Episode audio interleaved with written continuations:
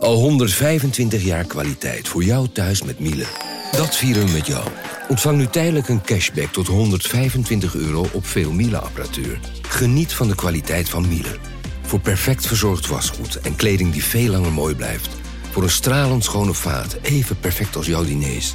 En een stofvrij thuis waarin echt hygiënisch schoon de standaard is.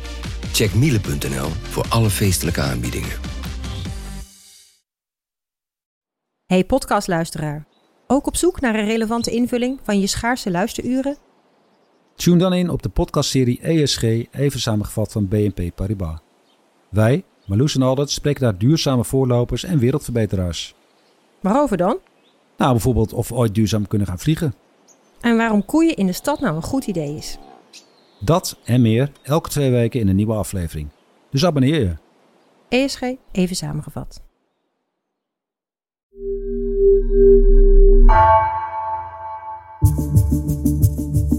Vanaf de redactie van NRC het verhaal van vandaag. Mijn naam is Floor Boon.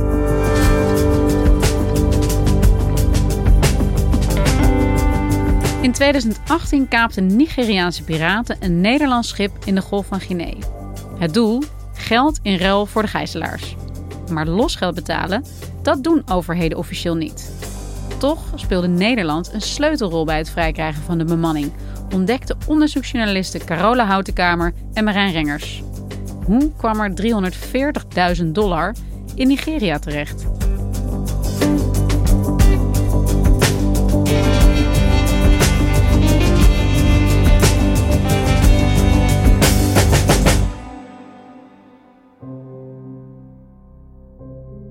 Het is zaterdag 21 april 2018, s ochtends heel vroeg. En we zijn op zee voor de kust van Nigeria, vlakbij het olierijke Bonny Island. Daar vaart de FWN Rapide, een Nederlands schip met een bemanning van een Russisch kapitein, Oekraïense uh, zeelui en Filipijnse matrozen. Op die ochtend wordt de Russische kapitein, die heet Yevgeny Kolotko, opeens uit zijn slaap gebeld. En ze zeggen, Yevgeny, je moet nu naar boven komen, nu naar de brug komen. Yevgeny is nog in zijn onderbroek, maar hij denkt, er is iets aan de hand. Dus hij rent naar boven, naar de brug. Hij doet de deur open en hij kijkt in de loop van een geweer. En achter dat geweer staat een Nigeriaanse boze man die een kaper blijkt te zijn. Een piraat. Hij, het is een piraat, die is met op een klein, heel snel varend bootje over de Golf van Guinea, want zo heet de zee daar, naar het schip van eh, Yevgeny Kolotko gesjeest. Samen met nog tien mannen, gewapend met uh, kalasjnikovs. En uh, die zijn aan boord geklommen. Die zijn daar een uh, Oekraïner tegengekomen. Die hebben ze onder schot gehouden. Die hebben ze meegenomen naar de brug. En zij willen nu iets van Kolotko. Sterker nog, ze willen Kolotko hebben. Ze willen zijn mannen hebben. En ze willen ze van dat schip afhalen en meenemen naar de wal in Nigeria. Het is ze niet te doen om de inhoud van het schip. Het is te doen om de bemanning. Die willen ze gijzelen. En vervolgens willen ze dat de rederij losgeld betaalt om die mannen weer vrij te kopen. En de rederij in dit geval, en daar is de link met Nederland, de rederij is de Groningse rederij Forest Wave.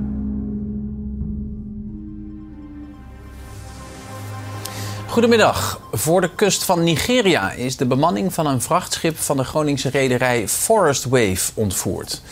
Het gaat om dit schip, de FWN Rapide. Het schip vaart onder Nederlandse vlag. Alle bemanningsleden komen uit het buitenland. En over het lot van de ontvoerde mannen is op dit moment nog niets bekend. Als de piraten met de gijzelaars van het schip klimmen en in die kleine bootjes gaan zitten, zijn de piraten euforisch. Ze hebben gedronken, ze hebben gebloot, ze hebben aan boord nog pillen gevonden die ze hebben geslikt. Pijnstillers, ze zijn helemaal jubelend. Voorop op de plecht gaat een man zitten met een bijbel en die wijst de weg. We gaan terug naar de wal. We hebben onze buit binnen. En dan knallen ze door naar wal. Maar het is dus totaal chaotisch en voor de gijzelaars doodeng. Die denken, wat gebeurt hier en wat zijn dit voor een wilde mannen? Marijn, jij bent deze kaping gaan onderzoeken tot op de bodem samen met Carole Houtenkamer. Waarom? Nou, de reden is dat. Kijk, de kaping is opgelost.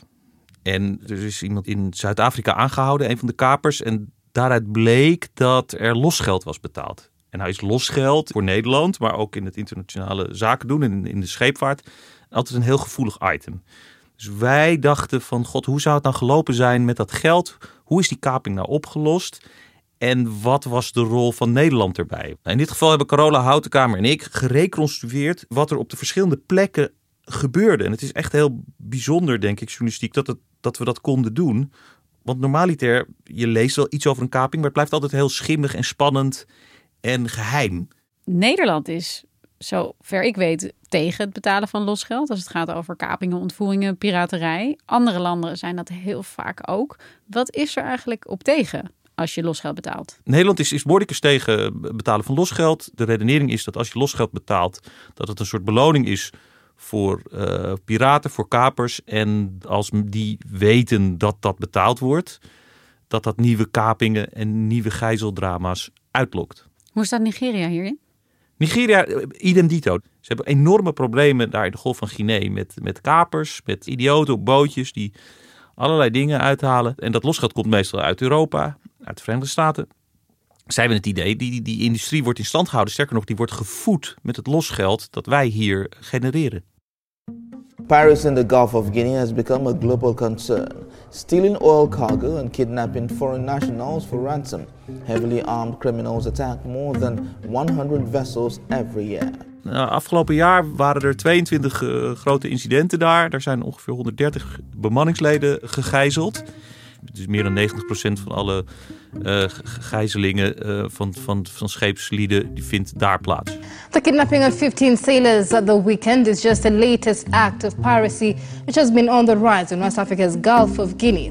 While attacks by pirates have substantially decreased in some regions of the world, they seem to be on the increase in West Africa, making the Gulf of Guinea the worst area in the world impacted by piracy.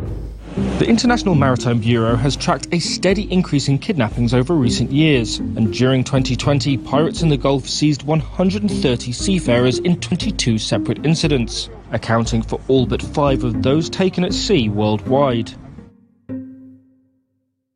Wat gebeurde er in Nederland op het moment dat ze erachter kwamen dat dit schip ja, was aangevallen, dat de bemanning was weggehaald. Wat gebeurt er dan? Zodra de Groningse rederij in de gaten heeft, er is iets heel erg mis met ons schip, gaan ze op zoek naar iemand die ze kan helpen. En al snel komen ze via hun verzekeringstussenpersoon uit in Hamburg. In Hamburg zit het bedrijf Trogibos. En Trogibos is een bedrijf dat mensen helpt, bedrijven helpt met internationale noodgevallen. Kapingen, ontvoeringen, heavy stuff. De man die ze daar moeten hebben heet Tobias E. Rute. Route. En dat is een Duitser die gespecialiseerd is nota bene in scheepskapingen voor de kusten van Afrika. Ze leggen contact met Tobias. Tobias stapt in zijn auto, rijdt vanuit Hamburg naar Groningen en maakt daar kwartier, want hij weet dit gaat wel even duren. En er gebeurt van alles bij de Nederlandse overheid. Want ook de Nederlandse overheid en Rijkswaterstaat monitort Nederlandse schepen. En daar gaan ook alle alarmbellen af. Nou, dat is bij elkaar gekomen en al heel snel had de politie contact met die Groningse rederij. En zijn ze daar ook naartoe gegaan om te kijken van hoe kunnen we dit oplossen, wat is er aan de hand, et cetera. Want ze moeten dit weten. Stel dat, er, dat die kapers beginnen te schieten als er mensen doodgaan. Het is echt een internationaal emergency geval. Zetten ze ook hun diplomatieke betrekkingen in? Ja, dat is het andere wat er gebeurt. In Groningen zijn ze gaan meekijken. En ze hebben direct de ambassade in Abuja, dat is de hoofdstad van Nigeria, gebeld. Met duizend praktische vragen ook. Waar is het schip? Wat kunnen we doen? Hoe kunnen we erbij komen? Zorg dat je zoveel mogelijk te weten komt. Dus de, de, de, de ambassade ging direct aan de slag. Om dingen te regelen met de Nigeriaanse overheid. Want wat de Nederlandse politie heel graag wil, die wil erheen. Die wil onderzoek doen, die wil er zijn om te kijken of ze daar kunnen helpen. Dus oké, de rederij schakelt een, uh, een bedrijf in, een Duitser met uh, specialistische kennis over dit soort zaken. De Nederlandse overheid gaat op diplomatiek niveau aan de slag. Wat gebeurt er? Hoe, hoe gaat het verder? De bemanning is van het schip afgehaald op die kleine bootjes en zit ergens in de jungle in het grensgebied tussen Cameroen en Nigeria. De enige van de kapers die redelijk Engels spreekt, die belt de rederij, wordt doorverbonden. En hij begint uit te leggen: hey, ik heb jouw mannen. Ik wil 2 miljoen dollar. Ik wil het snel, anders gebeuren er allerlei ellendige dingen.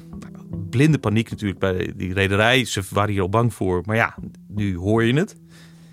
En dan kijkt de baas van die rederij, draait zich om en die kijkt naar die Duitser, naar die Tobias. En Tobias die ziet er heel blij uit. Dus de baas van de rederij denkt, wat is hier aan de hand?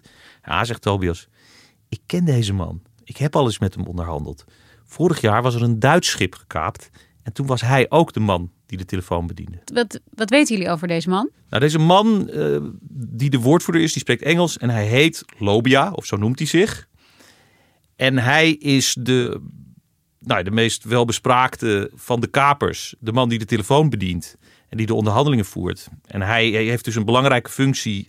En wat zijn het voor jongens, deze piraten? Ja, het zijn jonge, redelijk jonge jongens. Het is een groep van uh, ongeveer uh, tien kapers en nog eens twaalf bewakers. Die elkaar allemaal kennen. Ze spreken een uh, eigen taal die niet heel breed gesproken wordt, ook niet in Nigeria.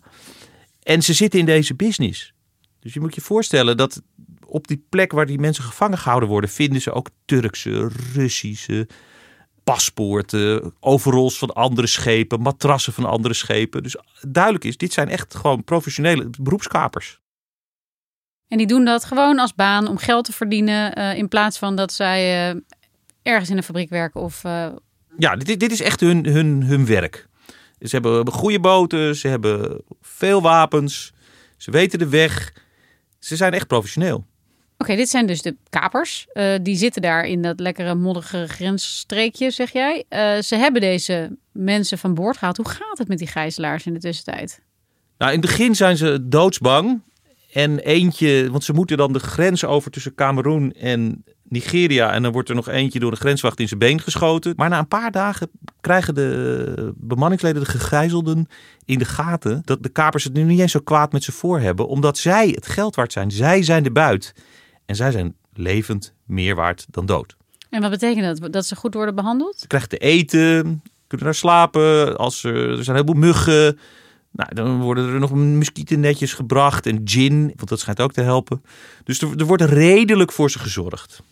En hoe zitten we in de tijd inmiddels? Hoe gaan die onderhandelingen? Zoals elke onderhandeling. Dus de kapers die zakken en de rederij via de Duitse Tobias die gaat omhoog.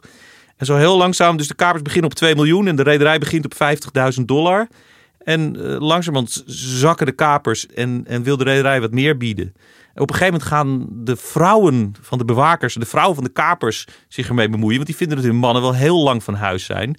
Dus dan moet Lobia op een gegeven moment zeggen, nou oké, weet je, we maken het af op 340.000 dollar. En dan zegt de rederij, oké, pam, we hebben een deal. Voor 340.000 dollar gaan wij onze mannen vrijkopen. En dat wordt dus betaald door de Nederlandse rederij. De Nederlandse rederij betaalt dit. De grote vraag is natuurlijk: hoe krijg je 340.000 dollar vanuit Nederland naar Nigeria? Oké, er is dus een deal tussen de rederij en de piraten. Er is 340.000 dollar overeengekomen. Dat gaat die rederij dan betalen. Uh, mag dat dan wel? De rederij, dat is een private partij, die mag dat geld in principe aan iedereen overmaken of langsbrengen bij wie ze maar willen. Dus de echte vraag is: mag de Nederlandse overheid helpen dat geld die kant op te krijgen? En mag de Nederlandse overheid het accommoderen dat het zo gaat? Ja, eigenlijk kan het niet. Want je mag niet met grote eh, bedra bedragen aan cashgeld in een koffertje de wereld overvliegen. Maar uiteindelijk, hoe komt het in Nigeria? Ja, omdat een Nederlandse ambtenaar, een Nederlandse politieliaison, toch met een koffertje vol geld met het vliegtuig in Abuja terecht weet te komen. En het daar vervolgens in de kluis van de ambassade legt in afwachting van een Nigeriaan die het komt ophalen, die het vervolgens gaat verder brengen richting de kapers. Maar dit is tegen alle regels. Hoe komt een Nederlandse overheidsfunctionaris met 340.000 euro van Nederland in Nigeria? Hoe kan dat? De precieze details van hoe die er gekomen is, behalve met het vliegtuig, waarbij hij ook nog moest overstappen, weten we niet. We weten ook dat hij als politieliaison op allerlei manieren, waarschijnlijk via een zijdeur, wel zonder gecontroleerd te worden aan boord van een vliegtuig moet kunnen komen. Omdat hij een diplomatiek paspoort heeft. Hij heeft een diplomatiek paspoort, maar dat is nog niet genoeg, want de koffers van mensen met een diplomatiek paspoort worden ook gecontroleerd. Dus er moet nog iets gebeurd zijn waardoor hij dat geld daar in Abuja kreeg en het eh, vervolgens naar de ambassade kon brengen. De ambassade heeft een kluis waarin waardevolle spullen worden bewaard, maar ook dat zakje stroopwafels waar ze altijd zo dol op zijn. Ja, daar lag het. En mensen bij de ambassade dachten: wat is hier gebeurd? Hoezo waren wij de stash voor grote hoeveelheden cash geld? Het is echt best wel wild als je er wat langer over nadenkt. Ja, want zij hadden dus, ze wisten er niet van formeel. Ze zagen iemand binnenkomen met een duistere koffer en hadden na afloop met name wel een vermoeden wat het had kunnen zijn. Ja, dat klopt. Het is natuurlijk het is een kleine gemeenschap. Dus het is op een gegeven moment zijn er wel stukjes informatie gaan rollen en is het een beetje gaan gisten en zijn mensen gaan praten. Wat, wat is hier gebeurd? Wat heeft die politieliaison gedaan? Hoezo kwam hij hier opeens? Wat zat er in die koffer? Waar, wie was die man die het op kwam halen? Al die vragen, dat vinden ze razend interessant. En dan kom je dus bij dat tweede deel. Een Nigeriaanse man die dat uit de ambassade komt halen en dat vervoert naar de plek waar de gijzelaars zijn. En die overhandigt daar die koffer en dan mogen die mensen gewoon zonder problemen mee naar huis. Daar komt het kort gezegd wel op neer. Het is heel curieus. Want die man komt met dat geld, die, die gijzelaars zien hem arriveren. Vervolgens gaat hij met de baas van de kapers in een hutje zitten. Dan komt de baas van de kapers met cashgeld naar buiten. En vervolgens slaat de sfeer totaal om. Opeens zijn ze allemaal vrienden. Tenminste in de ogen van de Nigerianen. Dus die willen op de foto. Die zeggen blijf anders nog een nacht. Het is bijna donker. Dus de spanning is er totaal gebroken. Maar die, die Russen, Oekraïners en Filipino. Die willen natuurlijk zo snel mogelijk naar huis. Dus die gaan met de man die het geld getransporteerd heeft. Vervolgens op een bootje, op een, nog een bootje. In een busje. Nou, die maken nog een hele tocht. En komen uiteindelijk uitgeput uh, aan bij het vliegveld. Oké, dat klinkt dus in die zin als een geslaagde actie, zou je kunnen zeggen. Waar Nederland alleen wel een nogal dubieuze rol in heeft gespeeld. Of in ieder geval een hele onduidelijke rol. Wat zegt Nederland? Want ze hebben toch hun eigen regels geschonden als het gaat over losgeld. Nederland heeft niet een onduidelijke rol gespeeld. Nederland heeft een hele duidelijke rol gespeeld. Alleen een rol die eigenlijk haak staat op wat zij in de wereld vertellen. Dus we hebben er natuurlijk nagevraagd, ook bij het ministerie. En het ministerie zegt, wij zeggen helemaal niks over losgeld. Niet in het verleden, niet in de toekomst, want het is zo'n gevoelig punt. We willen ons daar niet publiekelijk over uitlaten. Dus je krijgt geen commentaar? We krijgen geen commentaar. En het is ook wel logisch. Wat moeten ze zeggen? Ze hebben dus iets gedaan wat eigenlijk niet kan. Het is in die zin gelukt dat er is geen bloed vergoten. De mensen, die mannen zijn vrij, die varen weer. Alleen het Nederlandse principe dat wij vertellen in de wereld waar we ook wel een beetje trots op zijn, ja, dat blijkt dus gewoon een dode letter. Ja, en om dat toe te geven, dat, daar is de overheid nooit zo dol op. En wat zegt Nigeria? Want die zijn, zoals je zei, ook tegen het betalen van losgeld. We hebben de Nigeriaanse marine-admiraal gesproken die bij het onderzoek naar de kaping betrokken was. Die zegt, nou, voor zover ik weet, is er nooit losgeld betaald. En het was ook een harde eis voor ons om die Nederlanders binnen te laten dat er geen losgeld betaald zou worden. Dus Nigeria weet officieel van niks, is in het duister gehouden. En gaat er tot op de dag van vandaag, misschien, ik weet niet of NRC daar ook bezorgd wordt, maar vanuit dat er geen losgeld is betaald. Hey, en Marijn, nu we weten dat Nederland hier losgeld heeft betaald, wat zegt dit over wat ze op andere momenten doen qua losgeld? Ze zeggen dus dat ze het nooit betalen, maar ze doen het wel. Nou, als je gaat, gaat terugzoeken, zijn er wel ook andere ingewikkelde losgeldzaken. Want een kaping, een gijzeling, is altijd iets waar ook de overheid zich mee bemoeit. Dus dat is ook een van de redenen dat die industrie er zo groot is. Er wordt de hele tijd wel betaald. In die zin is het niet alleen Nederland die zich daar schuldig aan maakt. Het is gewoon internationale business. Het is internationale business en iedereen worstelt ermee. Sterker nog, je hebt ook verzekeringspolissen die het betalen van losgeld verzekeren. Fascinerend. Ja. En uh, hoe zit het met die woordvoerder, die enige Engels sprekende man Lobia? Wat is er dan daarmee gebeurd? Hij werd herkend door die Duitser. Dat klopt en het is wonderbaarlijk maar waar. Lobia zit op dit moment in de gevangenis in Ter Apel. Hij heeft geen idee waar die is, maar het is in Ter Apel. En hoe is hij nou in Ter Apel terechtgekomen? Eén van die bemanningsleden heeft contact onderhouden met Lobia. Beetje appen. Dus zo kwaad was het nog niet tussen die mensen. Die, dat bemanningslid heeft het nummer van Lobia aan de Nederlandse politie gegeven. De Nederlandse politie heeft volgens een val gezet. De Nederlandse politie heeft Lobia opgebeld. Het team Dekmantel heeft dat gedaan. En die heeft gezegd: Lobia, luister, wij zijn uh, Afrikanen. We hebben een baan voor je. Je moet iets doen in de beveiliging van schepen. Heb je daar zin in? Nou ja, zei Lobia. Ja, klinkt goed. Wat moet ik doen? Nou, zeiden, je moet naar Mauritanië vliegen. Via Zuid-Afrika. Vervolgens is Lobia gearresteerd in, toen hij aan het overstappen was in Zuid-Afrika. Want Nederland heeft een uitleveringsverdrag met Zuid-Afrika, maar geen uitleveringsverdrag met Nigeria. Vandaar al deze stunts. Toen heeft hij een jaar lang vastgezeten in Zuid-Afrika en daarna is hij uitgeleverd aan Nederland. En zo is hij in Ter Apel terechtgekomen en daar wacht hij nu op zijn proces. Dankjewel Marijn. Alsjeblieft. Je luisterde naar vandaag. een podcast van NRC. Eén verhaal, elke dag. Deze aflevering werd gemaakt door Felicia Alberding en Jeroen Jaspers.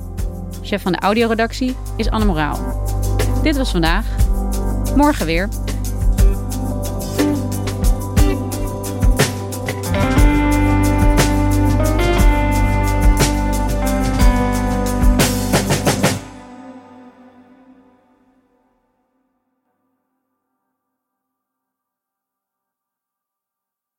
Technologie lijkt tegenwoordig het antwoord op iedere uitdaging. Bij PwC zien we dit anders. Als we de potentie van technologie willen benutten, kunnen we niet zonder een menselijk perspectief. Human-led, tech-powered noemen we dat. Ga naar pwc.nl.